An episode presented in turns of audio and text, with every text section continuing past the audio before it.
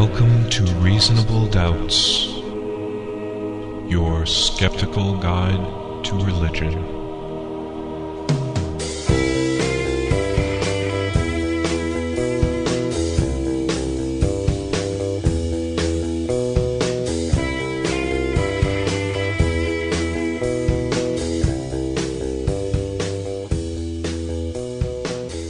Welcome to Reasonable Doubts, the radio show and podcast for those who won't just take things on faith. Coming to you from Grand Rapids, Michigan, where they party like it's 1499. You can find us online at www.doubtcast.org, or those of you in West Michigan can listen to us on Public Reality Radio, WPRR 1680 AM, or streaming live at publicrealityradio.org. My name is Dave Fletcher. With me in the studio are my fellow Doubtcasters, Jeremy Beahan. Sup. And Dr. Professor Luke Galen. Well, gentlemen, uh, this is a very special episode. It's our Vice episode. Vice. Sex, drugs, and rock and roll. Yeah, we oftentimes criticize religion for some of the negative impacts it has on society, promoting intolerance, homophobia, blah, blah, blah, blah, blah. Yes, uh, et cetera, et cetera. But we don't ever really pay attention to some of those other ways that religion damages our lives. Something very simple like getting in the way of having fun. Yes. And so this is our episode where we celebrate vice in its many different forms. And, and, and where do we start? There there are so many options. Well, let's just follow the pattern. Let's start with sex. Sure. Always a good place to start.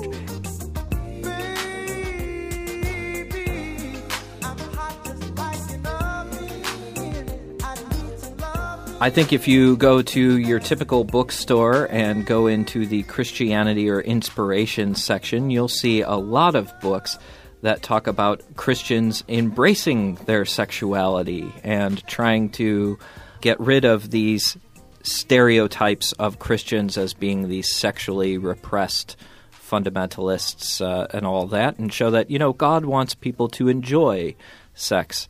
So the very next question I asked was, uh, hmm, I wonder if there's any evangelical pornography out there. That's the natural next question to ask, really, isn't it? Have any of you guys seen this triplexchurch.com, the leading Christian porn site? I had actually heard of that uh, several years ago when they um, they were in would town. talk about porn addiction. Yeah, maybe uh, it was something like that. yeah, they a, were. Yeah. Uh, they they were talking about porn addiction, and it seemed contradictory to me that there would be a Christian porn problem, but apparently there is. So Well, and you know, it's an interesting website. The only bummer is that um, it's all missionary position. Wah, wah, wah, No, wah. Is there actual pornography on this website? Because no, I don't think there is. it's just a is. ruse. It's yeah. just a ruse to get people to come to the website. Triple X Church. Yeah, it's like a counseling and therapy website for people who are locked in the grips of porn addiction, as they like to put it. And they're also peddling products on there, uh, including one X3 watch, premier accountability software for the Mac or PC user. This is wonderful. This is a stranger than fiction piece Yeah, right here. almost, almost. Yeah, accountability software. Apparently, what it is is it's uh, it's spyware that you voluntarily install on your computer, and you give a list of contacts. Basically, you put your pastor's email address or whoever your accountability partner is. Pastor, spouse, Yeah. Um, gay lover.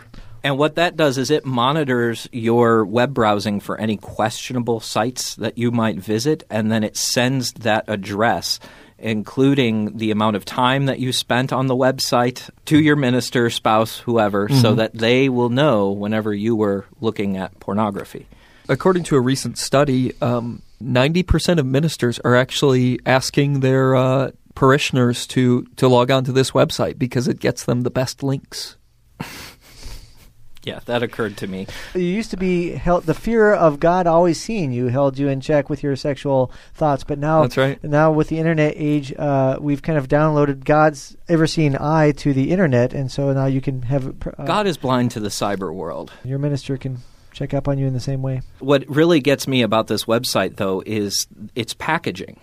It's put together like this trendy, youth oriented. Oh yeah, yeah, it's and, great. And and the bus that they have, which was downtown, it's it's purple and it's got like super cool Jesus on it, and it's it looks like it's graffiti written on it, and it's Triple X Yeah. Church. they sell these T-shirts, and this this is what gets me the most is they sell these T-shirts on their website. Jesus loves porn stars, and of course they're modeled by these very busty young girls, and they have like the cliche 1970s uh, style porn star with the mustache and glasses and everything. Do and women have mustaches? That's not attractive at all.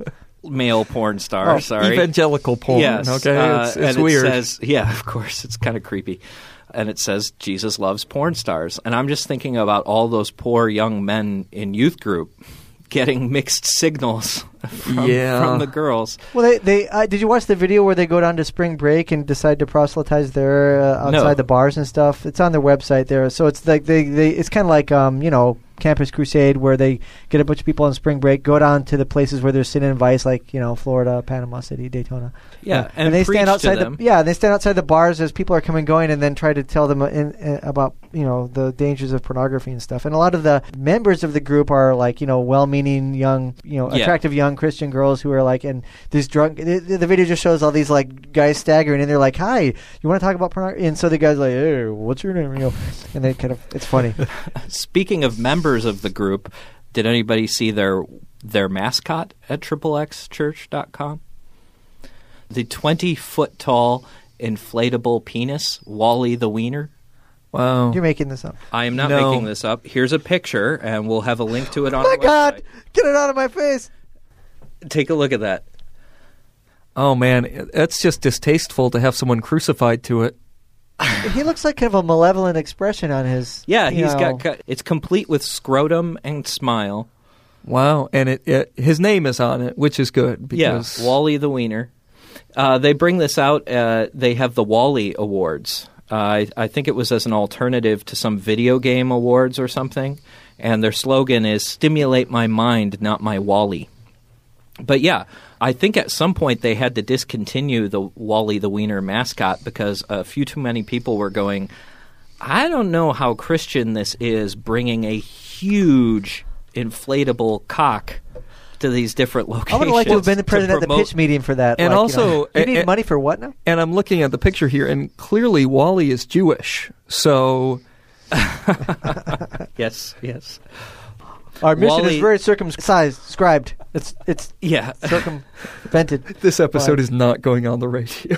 W- Wally uh, Wally doesn't like the European stylings, but uh, um, but yeah, of course, it's just old time sexual repression put in this nice new Put in a sexy youthful outfit. wrapper. I yeah, mean, it really. But you don't have to go very far to, to see just how ludicrous this is. Uh, for example, one of my favorite posts on the site is called the M word.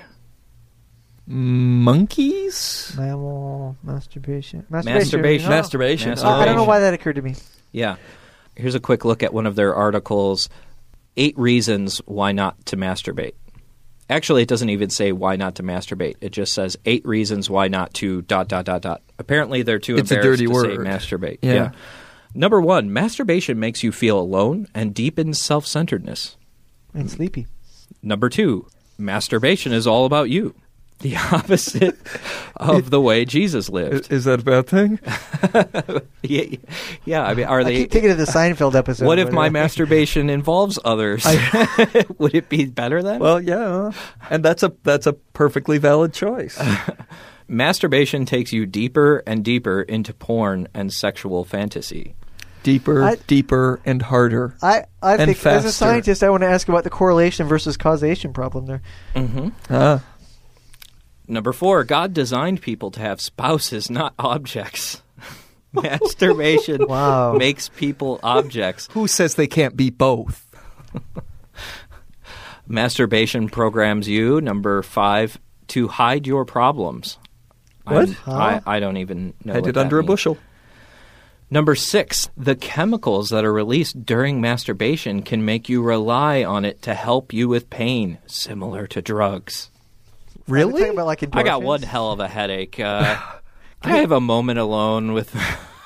Wow. they, they seem to have this idea of of of the um, snowballing effect that if you do something, you'll want to do it more.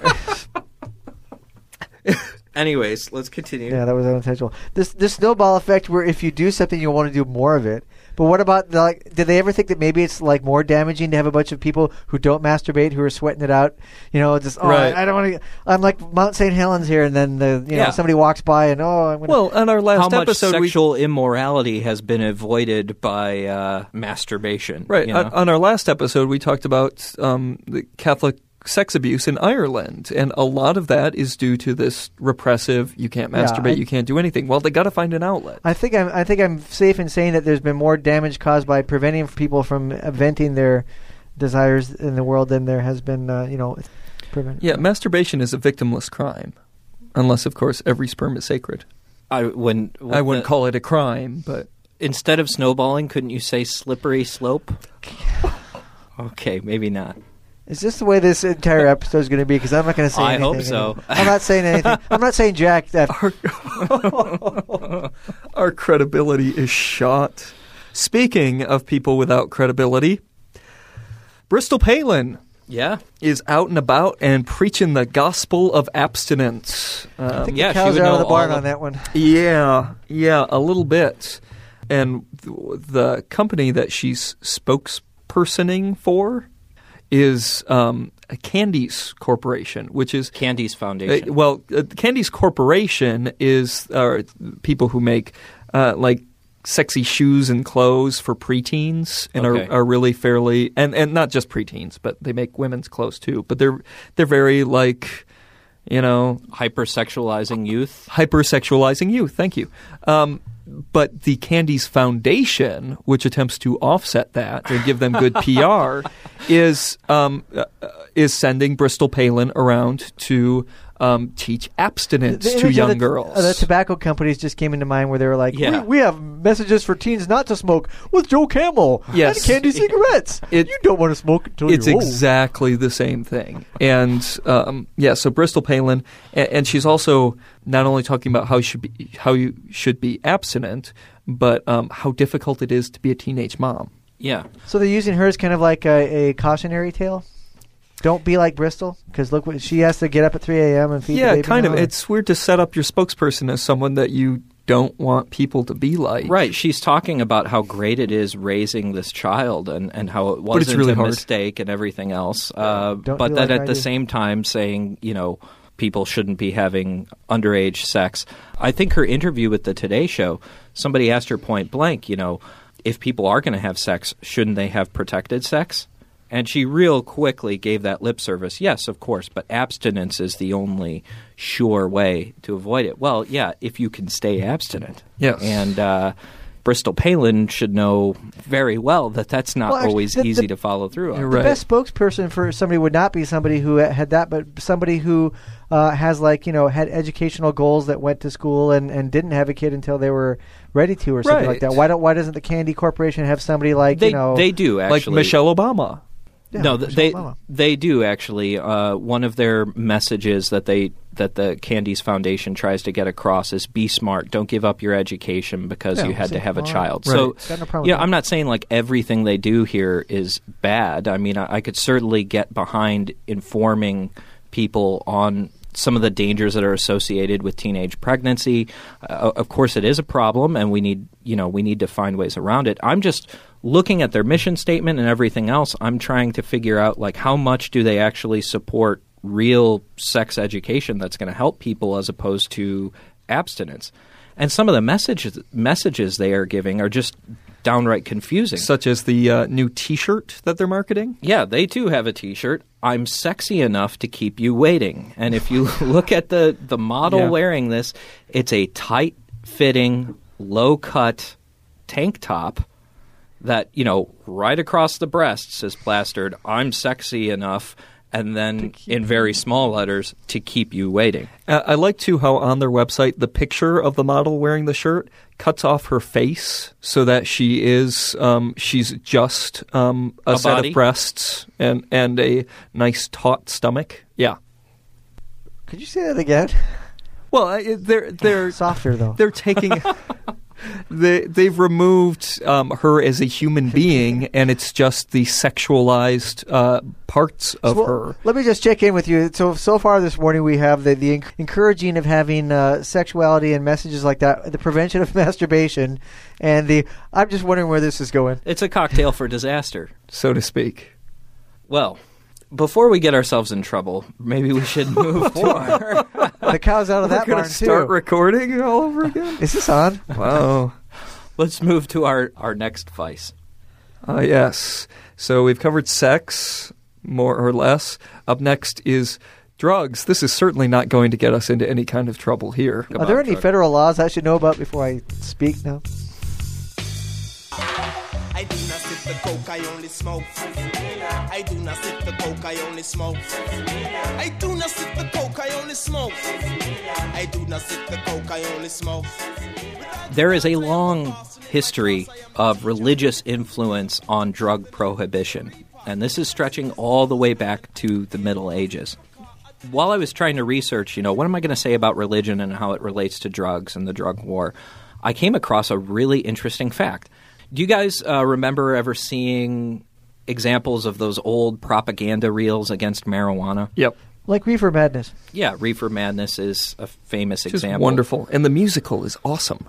Oh, really? Have you seen it? No. Oh, I've got it. I'll let you borrow it. Oh, thanks. It's good times. You, you know how on a lot of those propaganda films they, they talk about how if you smoke marijuana, you're going to become this ruthless, ravenous, bloodthirsty criminal. Right, and you're going to go out. Yeah, you're going to go out and start killing and slaughtering people. Yeah. Breaking into Taco Bell's at 3 a.m. And now, Dorito bags. of what I know of, uh, particularly marijuana and hemp uh, prohibition, a lot of it was led by uh, Hearst, Her- William Hearst. William Randolph Hearst, um, in the newspaper industry. Um, and it, it, it He didn't you want know, people smoking up on his paper. Well, he didn't want he didn't want um, because other papers were printing on hemp, which was his competition for him, and he could run them out of business by printing articles about how hemp was going to make you into drug crazed uh, maniacs. Oh, okay. which of course is all. I, so the the religious aspect of this is is all news to me. Well, do you know where that where that notion that marijuana would make you violent and deranged actually originally comes from? I do not. There's an article on www.druglibrary.org. It's very well written and has plenty of citations to check out called Marijuana the First 12,000 Years. The origins of that notion actually come from Christians responding to Islam during the Crusades. Ooh, Uh, ooh, ooh, oh, the hashish? Hashishim. Oh yeah, Yes. yeah, yeah. Which is also where we get the word assassin from. Right. Exactly. They smoked up on dope and got real violent, and it wasn't cool, man. It was not cool at all. It's all coming together for me. Yeah, exactly. Wow. Um, Marco Polo wrote these accounts of the assassins. I forget exactly who they were working for, but like the political authority. And, and in his account, they would smoke marijuana or, or they would smoke hashish Right. To have a glimpse of the divine, to actually calm them, so Right. that when they were done, they could be precise, careful, calculating Right. assassins. And that is where the term assassins comes from. And this, Hashashins. um, but many people taking this account and bastardizing it came up with this idea that during the Crusades there were these violent, bloodthirsty hordes of Arabs who were deranged on this this hashish. So, Wow. um, one example is Dr. A. E. Fossier, who was a fundamentalist, fire and brimstone style preacher, and uh, and he wrote a, a couple of books and was a very early on a very in America in the mid 20th century was for drug prohibition, and he writes. During the time of the Crusades, the assassins resorted to every kind of violence. Their utter disregard for death and the ruthlessness of their atrocities presented a formidable obstacle to the arms of the Christians, because under the influence of hashish, those fanatics would madly rush at their enemies and ruthlessly massacre everyone within their grasp. Wow. And if- for madness. The first time that you can find some sort of governmental prohibition on marijuana was actually in 1484. It was Pope Innocent VIII banned the use of cannabis. This was also during the Spanish Inquisition. Well, before And when he had canv- cannabis, he was Pope no contest. before he became Pope innocent. Wow. that was good. Wow. They can't prove anything, man. Anyways, during the during the Spanish Inquisition, of course, you know they were persecuting Muslims, and so he backed that up with a prohibition against cannabis. And in fact, a lot of times, people who were distributing any kind of hallucinogenic drugs or substances at that time, it was considered uh, witchcraft, divination, Sure. and that sort of thing. And so it was quite common uh, for there to be a religious rationale against using mind altering substances. Um, Except, of course, the Holy Spirit. Interestingly enough, Islam actually allows for marijuana use in therapeutic contexts. Right. Uh, and that goes all the way back to the Middle Ages. Alcohol was prohibited by the Quran, so was just pleasurable use of marijuana, but it was considered okay because it had therapeutic and medical value. And so if it was used that, in that you know, context. you ever been and seen those mosques with the little tiles and the patterns? You Yeah, can the groove on rainbow that. mosaics. Yeah. Groove on that all day, man. Awesome imagery. So uh, there is, of course, a long history of religion and drug prohibition. It it does go all the way into our modern age. One example from rather recent history, of course, is Bush and his faith-based initiatives. What a lot of people don't realize is that a lot of that money that went to the faith-based initiative under Bush was going to Christian, a lot of times Christian evangelical drug rehabilitation programs. Uh, this was one of the very first things that Bush c- tried to get it done. And when he was explaining his rationale, he brought up his own personal testimony. Quote from George Bush There are faith based organizations in drug treatment that work so well because they convince a person to turn their life over to Christ. By doing so, they change a person's heart. A person with a changed heart is less likely to be addicted to drugs and alcohol. And so, with Bush and his own experience using cocaine and alcohol, he's convinced that Well- everybody who uses recreational drugs are in the same depraved situation he was, and that they all need to find some sort of spiritual redemption. And so he poured tons of money into these programs. And- And in fact, this article, Bush's Born Again Drug War from alternet.org, says just months after being tapped by Bush to head the Drug Enforcement Administration, the DEA, Karen Tandy threw her weight behind a grassroots anti drug campaign called Pray for the Children. Tandy explained drug abuse is a scourge that attacks a person's soul as well as body, so it's fitting that the solution should engage the soul as well. So even people at the top of Yeah. this nation's drug war have a religious motivation behind what they're doing. They think they are on a quest to make America more righteous. And I'm not sure with him if it was um, becoming born again that saved him from drugs and alcohol, or if he became religious as a way to get out of it. There's a good frontline special on that. Oh, was there really? Yeah, where he uh, his career had basically you know tanked in the '80s, and he had just had the, the you know the, the twins, Yeah. and that that Laura was going to leave him over uh, his drinking, and that he kind of had a realization, you know, and, and the way that the documentary put it was on Frontline was that a lot of it was very utilitarian again. That oh, this if I find religion that'll stop me drinking, okay, well then I'll do that. Well, Okay. and Oh, yeah. rather than you know being originally guided by the religious impulse, Right. itself. So, be, but because that was such a big factor for him getting off of drugs, he's he's putting his money in so that other people can can use the same justification to go from one. If you're talking about ma- marijuana, a fairly innocuous drug, to the uh, I might add corrupting psychological aggression studies show that alcohol is much more likely to make you uh, aggressive than marijuana. So. Uh, just based on experience. I've never been around someone who was high who got violent. But I mean, that's uh, me personally.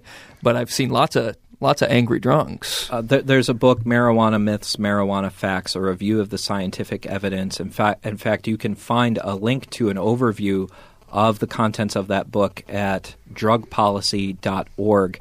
And I mean, there's just a huge list. All sorts of myths about marijuana, such as causing permanent mental illness, making people highly aggressive, all of these thoroughly critiqued using peer reviewed journal articles. It, it, certainly is true that marijuana is a dangerous drug. Uh, Especially if you're breastfeeding. It's going to increase your chance of heart attack. You know, it's probably a risk for, for lung cancer and other things. I, it, it's no doubt about it that it's not a healthy thing to put in your body. But is it dangerous enough to justify putting people in prison for using it? Is it more dangerous than alcohol, which yeah, is legal and you can? It's most of our current attitudes about marijuana is just driven by hype and hysteria, not by clear scientific evidence. You know, I've known a lot of Jesus people, like especially back more back in the uh, you hear about these more back in the '70s where they didn't find anything incompatible.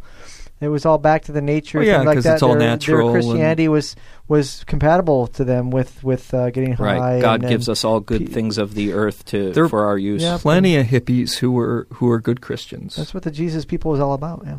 We are now going to move into an interview with Ethan Nadelmann. Ethan Nadelmann is the executive director of Drug Policy Alliance, the leading organization in the United States promoting alternatives to the drug war.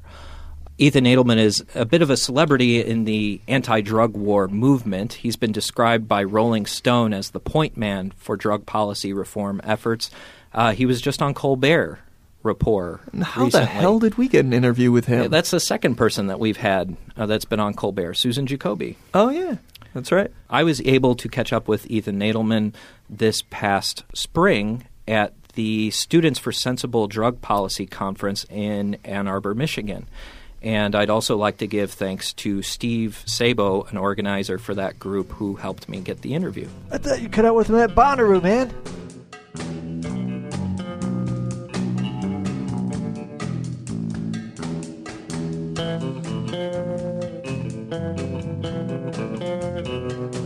Thanks for joining us on the show, Ethan. Thank you very much. What is the Drug Policy Alliance? Well, we're the leading organization in the country of people who think the drug war is doing a lot more harm than good.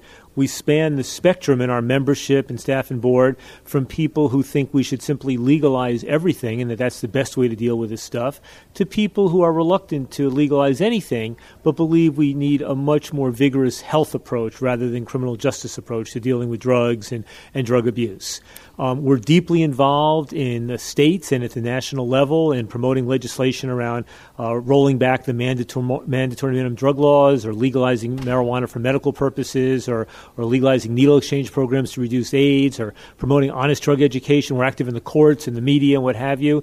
It's really all about trying to uh, advocate uh, and, and turn into policy a much more science based, human rights based, evidence based way of dealing with drugs in our society. If your claims are evidence based, what is the other side saying? Uh, what are some of the mistakes that the proponents of the drug war are making well, for I mean, at least the last 20, 25 years, science has been subordinate to politics when it comes to the drug policy area. We're not the only area where that's been true, but it's probably been more true in the drug policy area than in almost any other. And to the extent that you saw science being politicized with respect to reproductive rights or, envi- or environment, at least there were forces that were powerful enough to challenge the mm-hmm. government mm-hmm. on that.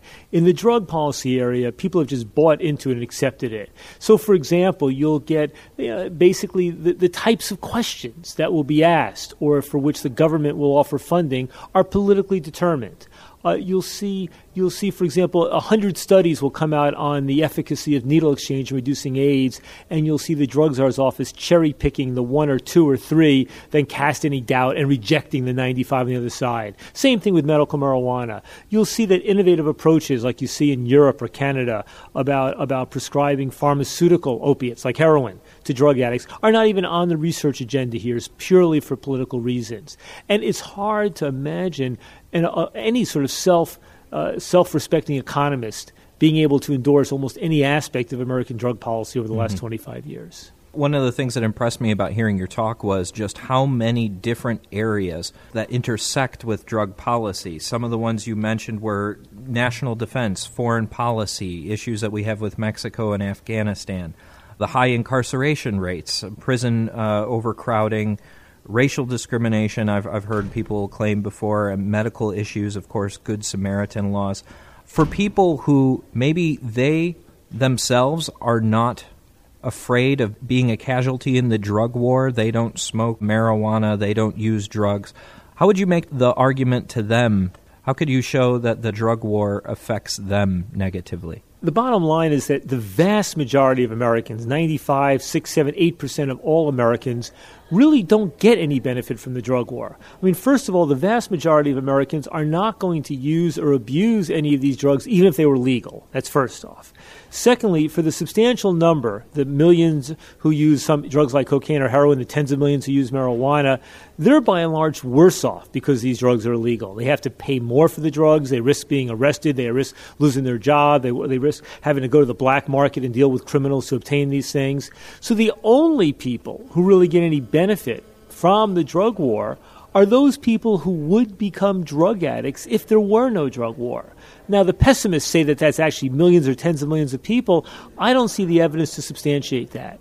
What that all means is that for the ordinary taxpayer, spending 50 or 100 billion dollars a year on a war on drugs while foregoing anywhere from in the tens of billions of dollars in potential tax revenue that's just a net loss to the extent you have people in your family or friends or, or, or, in your work life who run into problems with these drugs, they're by and large being made worse off by the drug war. To the extent you're concerned about human rights around the world, we see the drug war undermining that. To the extent you're concerned about reducing the number of people who die of overdoses, just because you don't think people should die of overdoses. Well, the drug war is making that worse. To the extent you're concerned about people getting HIV AIDS or babies being born that way, the drug war is making things worse. To the extent you care about the Bill of Rights or the U.S. Constitution. The drug war is making things worse. To the extent you care about going to Mexico or other countries and not having to worry about drug related violence, prohibition related violence, the drug war is making things worse. So you don't have to be a drug user, an illicit drug user, to care about drug policy reform.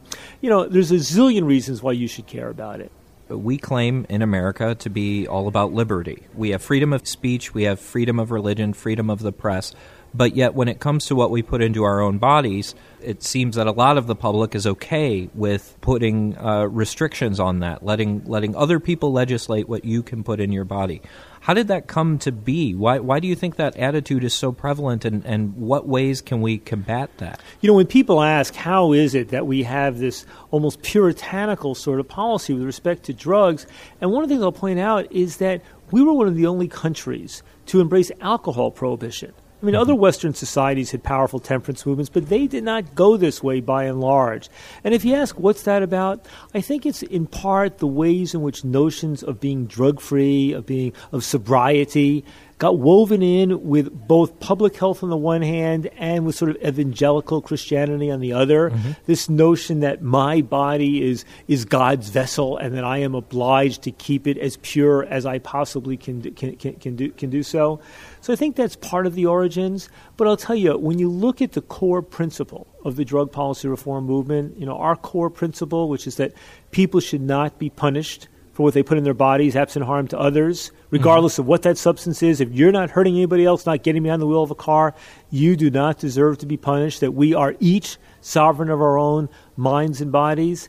I think that that notion, although it's not a familiar one to the ordinary American, that when they hear it articulated, there's something about it that sounds right. Mm-hmm. Why? Because they already understand that we do care about freedom in this country. They know that part of what makes America great is our First Amendment, is our freedoms of speech and press and religion and assembly.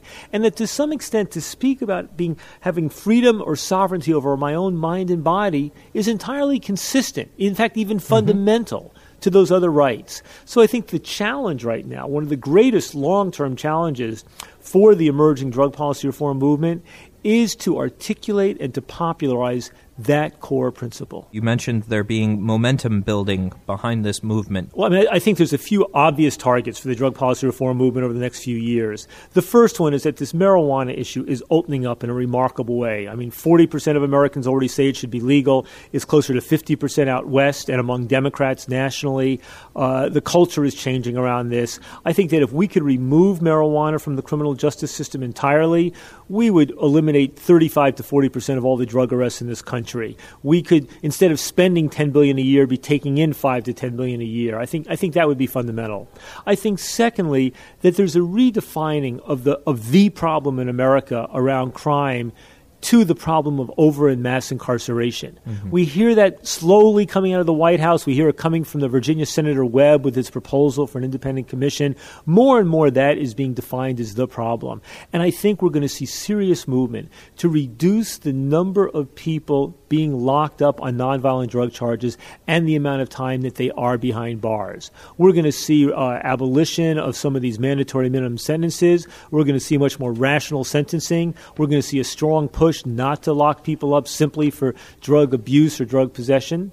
And I think, thirdly, the entire ethos of harm reduction the basic acceptance of the reality that drugs are here to stay and that we have no choice but to learn how to live with drugs so that they cause the least possible harm and the greatest possible benefit. I think that that basic idea and everything that comes with it is become, beginning to become much more part of our culture. You know, we've already got designated driving norms. We already have nicotine patches and chewing gums. We've already accepted needle exchange to reduce the spread of HIV/AIDS. I think taking that basic philosophy and employing it to reduce the likelihood that people overdose, whether from alcohol or opiate drugs, to reduce the likelihood that people get Hep C, which is emerging mm-hmm. as the new the new AIDS. I think that range of sensible, pragmatic, public health driven policies supported by the science has a real opportunity now, after many decades of ideologically driven policies, it has a real opportunity now to become part and parcel of the way Americans deal with drugs in our society. Let's hope so. And uh, where can our listeners learn more about Drug Policy Alliance? Just go to drugpolicy.org. It's a great website. Uh, you can sign up for our regular e news alerts, and it'll help you keep involved. And, and for those of your listeners who have the opportunity to come to Albuquerque, New Mexico in November, that will be the next of the biennial International Drug Policy Reform Conferences. That's the biggest and most remarkable gathering of people opposed to the drug war anywhere in the world. And uh, Albuquerque is going to rock in November. Sounds like fun. Well, thank you so much, Ethan Nadelmann, for joining us on the show. Okay, thank you, Jeremy.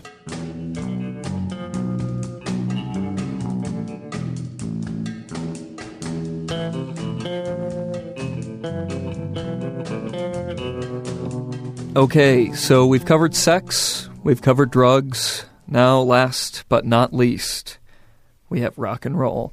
Uh, a little while back, we sent out the call for suggestions for godless music, and boy, did they come in. Oh, yeah. Our listeners definitely delivered. We have tons and tons of suggestions for skeptically themed music. Yeah, in fact, we have way more than we can ever cover uh, on the show here because we don't have um, hours to devote to it. But uh, many of you listeners out there were nice enough to give us suggestions and uh, write uh, brief reviews of these songs. So we're going to listen to some of those now. So here are uh, some of the most frequently suggested and, frankly, some of the ones that I liked the best. Uh, music suggestions that we got from you, the listeners. Well, I suppose we should start right at the top. John Lennon's Imagine. Imagine there's no heaven. This is one of my very favorite songs, personally, because it asks the listeners to imagine a world with no heaven, no hell, and no religion. It's pretty radical thinking, even though it is also a little bit communist.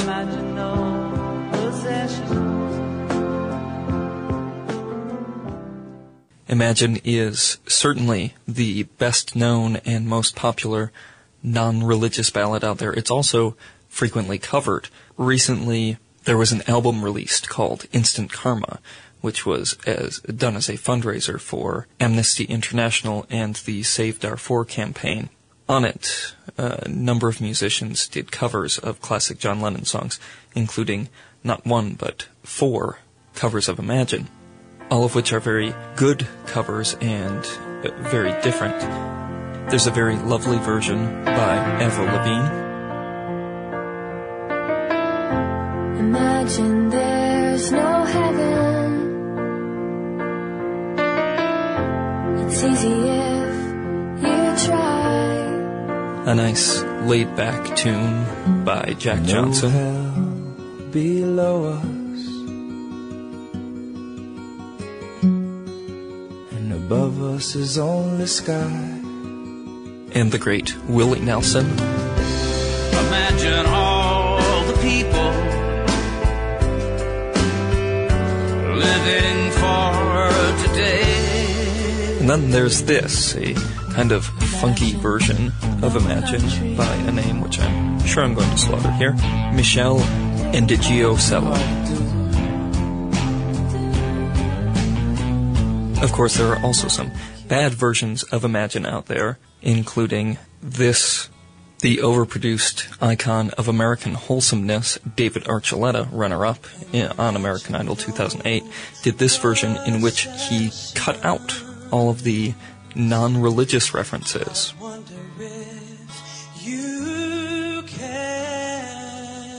What does it tell you about American society that he thought that the communist references would be much more palatable to American audiences than non-religious sentiments? But enough of this crap. It's time to rock and roll. A number of our listeners suggested not just a song, but the entire catalog of the band Bad Religion. One of several listeners who suggested Bad Religion, Jordan, says that the band touches on subjects wider than just atheism. They sing about the human experience, the sense of being lost we can fall into in modern society, but they do so in a generally upbeat way, more in defiance than melancholy. Their songs deal with these issues intelligently and without shying away from an extended vocabulary. Here we have a couple of examples, including Materialist, process of allegiance that elixir when you're weak. I must confess at times I indulge it on the sneak, but generally my outlook's not so bleak. I'm materialist. and Hopeless Housewife.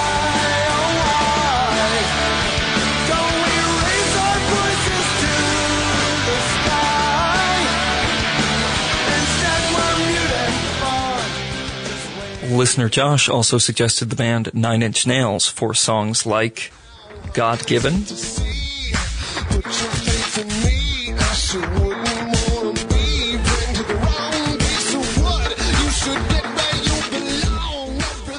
And the classic in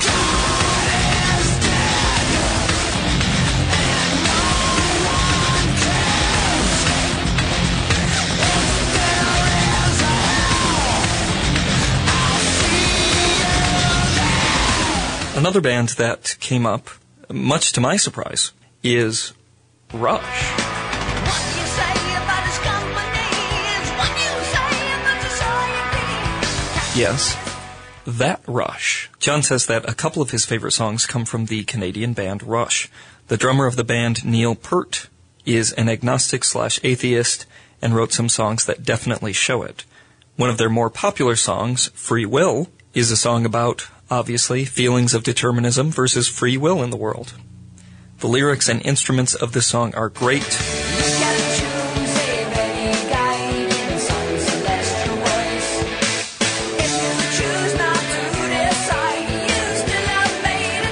Another, although less known Rush song, John says, is called Roll the Bones.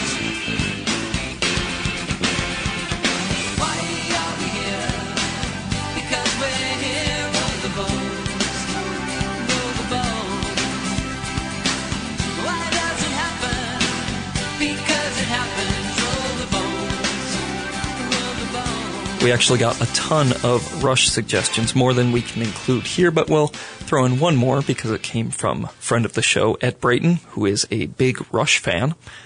This one is called Natural Science.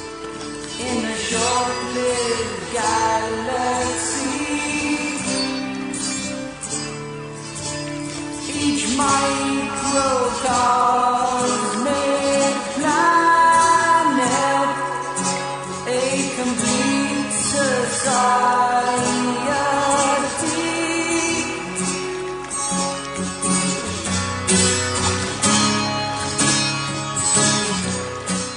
For a very different type of music, Sarah brought up rapper Graydon Square. She says almost any track from the Compton Effect is good, but I especially like A Rational Response and Squared. Graydon is highly educated, well spoken, and vicious, and his lyrics make me feel empowered and hopeful for reason. Here's a sample of a rational response. That's microevolution on the grand scale. We can't even word because our lifespan's too short to observe. But carbon dating is flawed. Its half-life is 5,730 years, and that supports our cause. Now that'd be great if we used it to date, but since we don't, then I'ma question that argument's weight. We use potassium argon to date the globe, not carbon 12 or carbon 14, not none of those. So before you attack, great, go get your facts straight, because in the facts race, your guy comes in the last place. Listener Paul suggested one of his favorite bands, The Flaming Lips. He brings up the song called Vein of Stars. Says he enjoys it because it's so pretty and it asks one to consider that we are alone in the universe. And it does so by simply asking, who knows? Maybe there isn't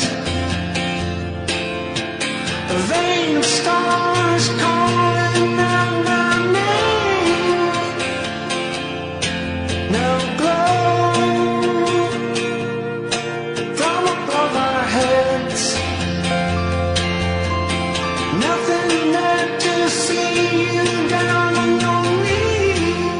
Another song by The Flaming Lips that was offered up by Brian is Do You Realize?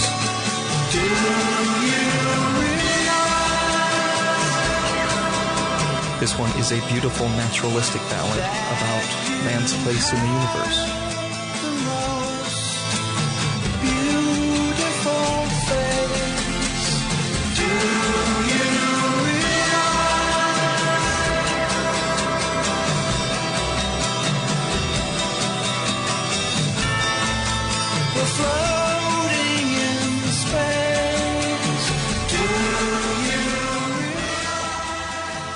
And now for something completely different. Every sperm is sacred. Every sperm is great.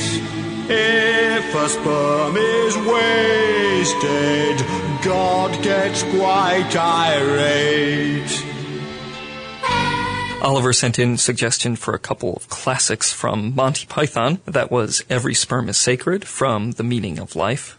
Oliver calls it another of the many excellent anti-religious offerings from these English middle-class anarchic comedians. He also offers up this little gem. Things foul and dangerous, the Lord God made them all. as Oliver puts it, a hilariously irreverent remake of the sickly original All Things Bright and Beautiful. This is All Things Dull and Ugly by Monty Python.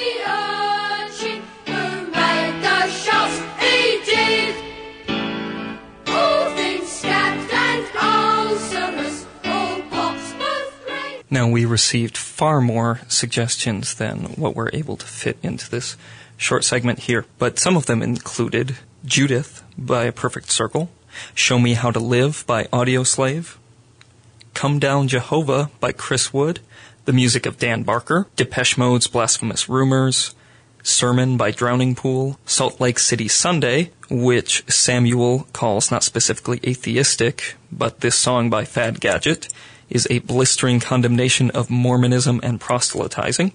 There's also Holly Near's song, I Ain't Afraid. Jukebox the Ghost has Beady Eyes on the Horizon, as well as Where Are All the Scientists Now? King's X suggestions coming in from Jason include Get Away and I Don't Know. Marilyn Manson's Beautiful People was suggested by a couple of listeners. Modest Mouse, Ocean Breathe Salty. Muse, Thoughts of a Dying Atheist, Megalomania. Pennywise was suggested by a couple of listeners as well. Songs My God and Waste of Time. The song Canons of Christianity by Phil Ochs was suggested by Barry. Josh suggested Randy Newman's God Song. Derek, co-host of Skepticality, suggested George Hrab's Think for Yourself, which he says that to him, this is the theme song for everyone who is free thinking, skeptical, logical type person. Also got a number of suggestions for songs by Tool, a couple for Widespread Panic, including songs This Part of Town and Porch Song. We also have to acknowledge Edward Babinski, who really did our work for us, and on his MySpace page has a playlist entitled The Damned Sing the Damnedest Songs, which is made up of 60 to 70 some tracks of this kind of music. And of course, there were a number of other songs, and we'll put together a complete list and put that on our blog, which hopefully will continue to update as more suggestions come in. We're going to end here with the most often suggested song, the classic by XTC, Dear God.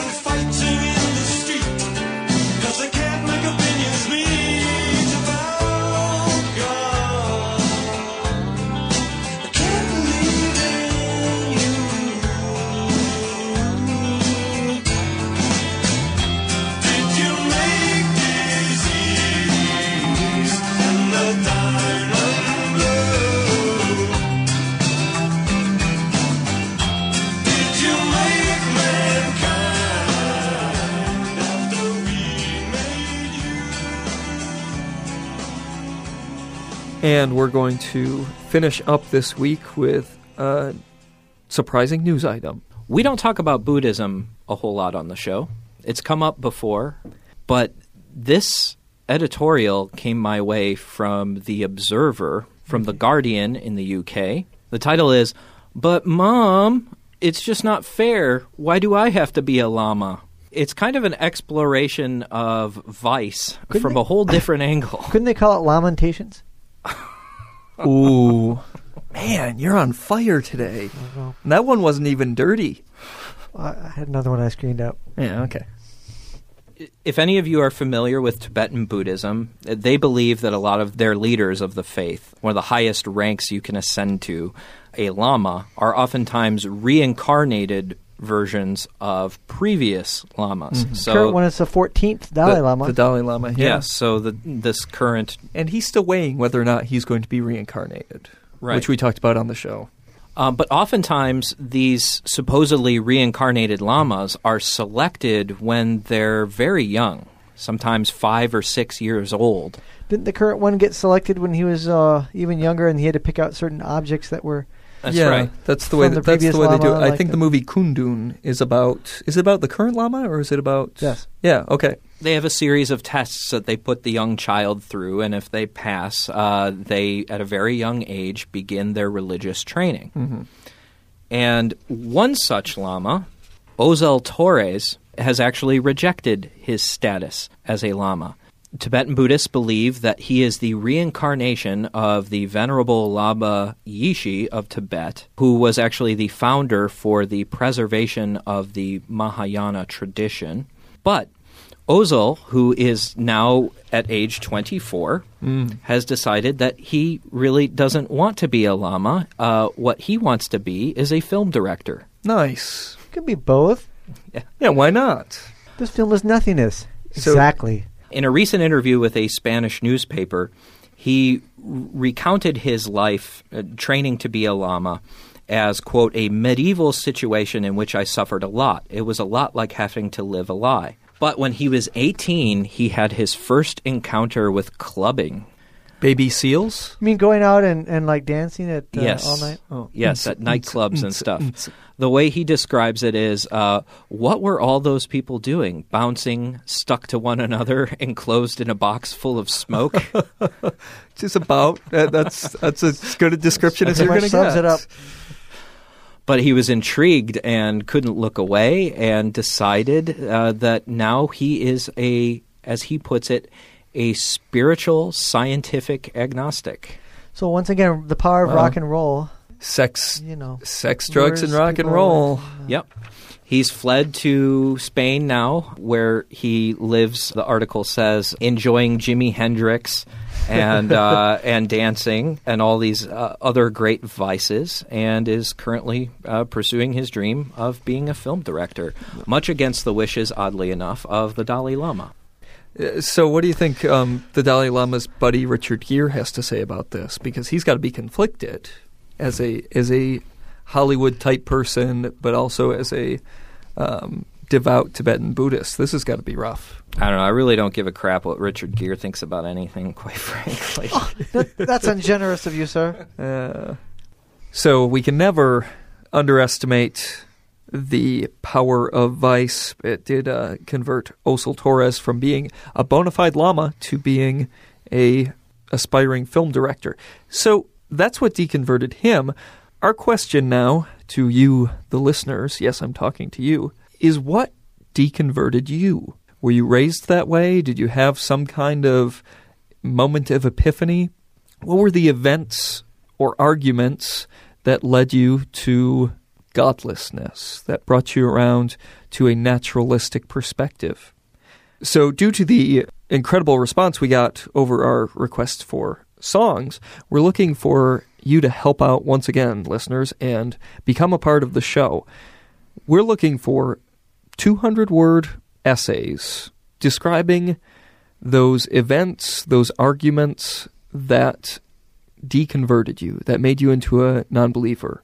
And even for listeners who may still be religious but have nevertheless embraced a certain degree of skepticism Sure. and value looking at religious critiques, what prompted you towards that?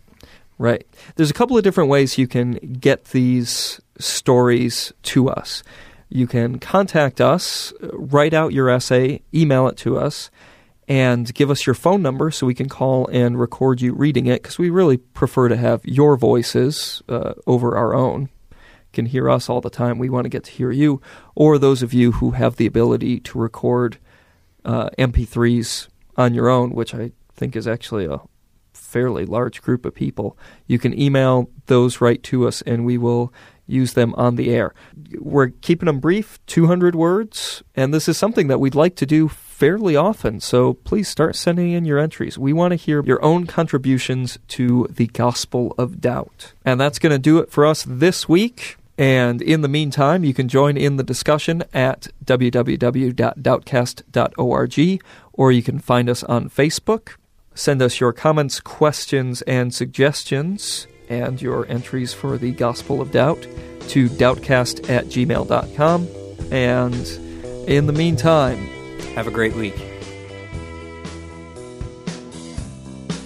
To catch up on past Reasonable Doubts episodes or to email your questions or comments, check out www.doubtcast.org. Reasonable Doubts is a production of WPRR Reality Radio. You can find out more about reality radio at publicrealityradio.org. Reasonable Doubts theme music is performed by Love Fossil and used with permission.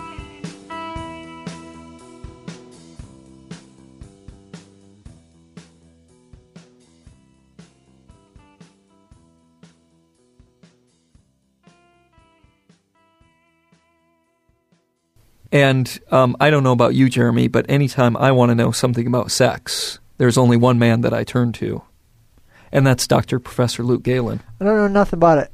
Oh, okay.